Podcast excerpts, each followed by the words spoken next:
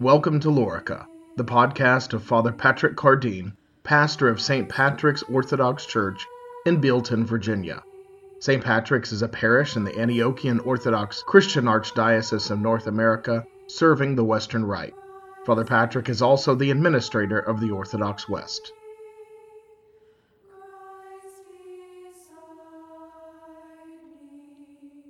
We begin today our second week of Lenten preparation, pre Lent. Today is Sexagesima Sunday. And every year we have the opportunity on this day to review the parable of the sower. Concerning this parable, we also have the special luxury of being able to have Jesus' own interpretation of his own parable, which we don't always get in the Gospels. There are four conditions of the seed, the Word of God, which is a seed being sown. The first three, the seed is destroyed. And the fourth, the seed lives and bears fruit. In the first condition, the seed is stolen. The second, it is withered. And in the third, it is choked out. First, the seed fell next to the path where the soil had been packed hard from all the traffic. And it just sort of sits there on the surface. It doesn't go down into the soil. And then the birds of the air, they come and they take it away. In this case, the Word of God doesn't go into the heart, it just sits on the surface. It's not assimilated in such a way to change the person. You know, you can hear and fail to do. You can hear and fail to do and the word you hear will bear no fruit for you. We all know that we can even feel sorry for our sin and yet not truly repent, not really have any real intention of changing, even though we feel sorry. The Word of God must be followed by obedience. According to St. Maximus, a theology that lacks praxis is a theology, he says, of demons. Speaking of demons, those happen to be those birds flying around overhead that Jesus is talking about that come to steal the word from a person's heart. Birds, demons, stealing the word out of a person's heart. Some people might roll their eyes at this and think how unsophisticated. Well, thankfully, Jesus interpreted his own parable. So he tells us plainly that these birds are the demonic forces led by the devil. And Jesus says the devil steals the word out of the heart. He says, lest they believe and be saved. The devil comes and he steals the word out of the heart, lest they believe and be saved, Jesus says. We know our first parents believed the lies of the devil, and the world died as a result. We are in a real spiritual battle, and it involves demonic forces. This is not unsophisticated, if it is true.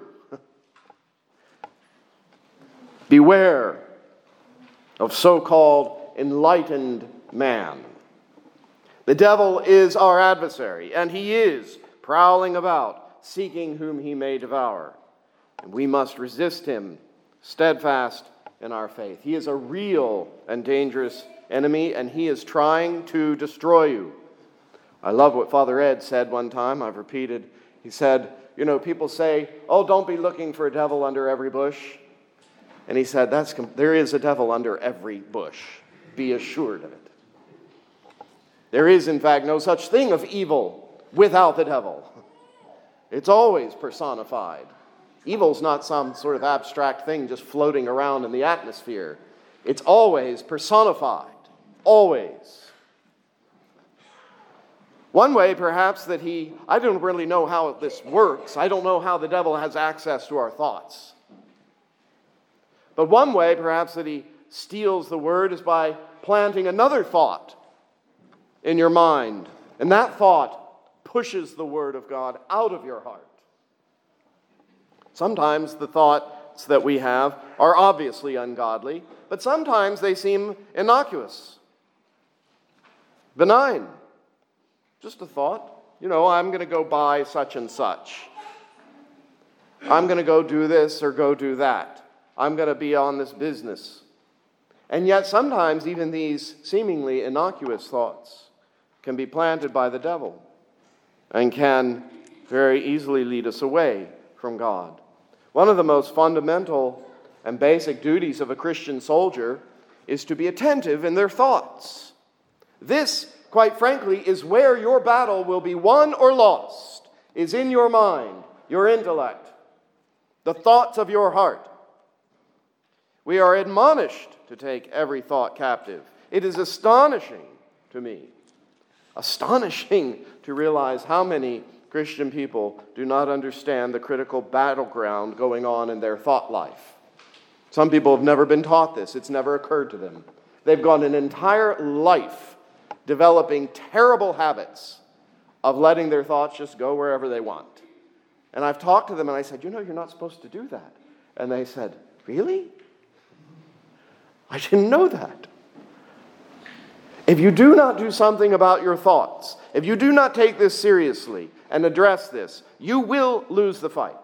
This is where it will be won or lost, is right here.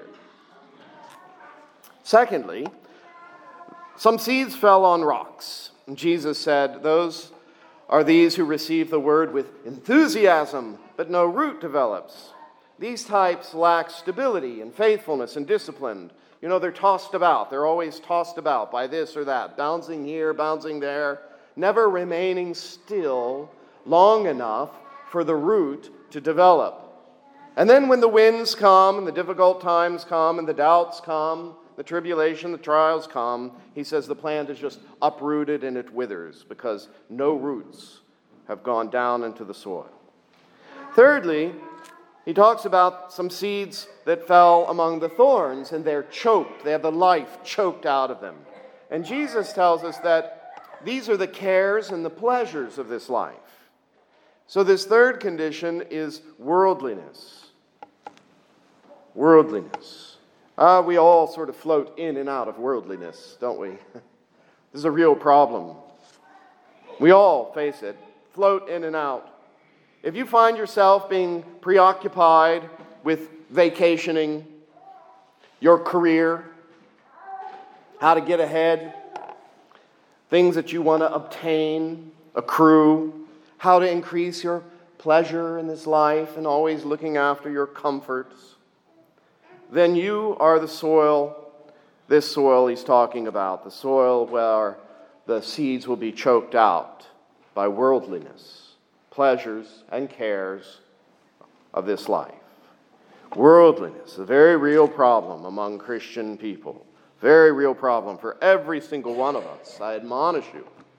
Take that seriously. And thank God for Lent. Here we are. Lent It's a gift to, given to us to help us assess if we've sort of slipped into these things. I said preoccupied with vacationing. I almost I had written obsessed but I changed it because the word obsessed sounds so, you know, so many of you could have easily thought to yourself, well, I'm not obsessed. and I didn't want to take you out of this equation. So I said preoccupied instead. The fourth condition is the good ground. And in our translation today, it was a honest, good, and obedient heart. But in another translation, it says a noble, a noble, good, and obedient heart. And this will produce an abundance of fruit. With patience, by the way, a very important quality, it will produce an abundance of fruit by patience. By patience. This is the one who hears the word and keeps it.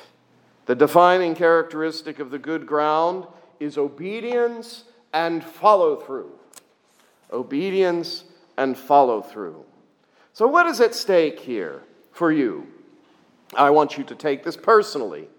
That is, of course, the whole point of the parable. Each one of you, I think, has a heart. We all do. Each and every one, and the Word of God has been sown into our hearts. What is at stake for us?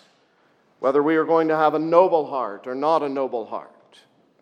Speaking of the personal nature of this, you realize that the word that's being sown in you, it's not some theological concept, it's not some moral guideline. This word is Jesus Christ Himself. It doesn't get any more personal than that. This is about whether you will receive Jesus as your friend, your brother, your sovereign monarch and Lord. That's how personal it is. It's not about whether you're going to adopt some concept or morality. This is about Jesus Christ being sown in your heart. Now, the preacher's job, I guess, is to admonish, encourage, exhort, basically to try and get us to think the right way and then to do the right thing. So, I'm thinking this morning, what can I say here in the light of this parable that would be most helpful to those who are here who are interested? So, here's our takeaway conclusion to today's message. I want you to think for a moment of not four conditions, but just two. So let's simplify it. Think of just two kinds of people, two conditions of your own heart. The first is sort of this messy, chaotic, disorganized, tumultuous, unfocused, distracted, kind of in a frenzy, always stirring up dust but not accomplishing anything, rushing, never getting anywhere. Okay, so there's that kind of person. Just, we've all been there, right? I feel like that from time to time, more than I would like to admit. These are not good things. Think of another person who's calm, orderly, thoughtful, measured, deliberate, circumspect, discriminating, attentive, focused, and watchful. Okay. Now, just in case you think these are personality types, so that you can get yourself off the hook because you're the first personality type. These are not personality types, these are values and virtues which need to be cultivated in our lives. So you know the devil, one of his tricks, one of his favorite tricks is to complicate simple things. That's what he likes to do. Complicate simple things. He likes to breed confusion and disorder. The devil sows internal anarchy within us. That's what he does. Well, if you want a noble heart to bear the fruit of joy, let's try this Lent. Let's try to all slow down to begin with, to just slow down. Let's slow down and sit down and maybe make a list. Let's make a list and let's call out this Lent everything that is unnecessary Let's begin by trimming, pruning, and then so you don't pick it back up, let's toss it in the fireplace and burn it. Okay? Um, let's begin there. Then let's give ourselves to patient discipline and follow through.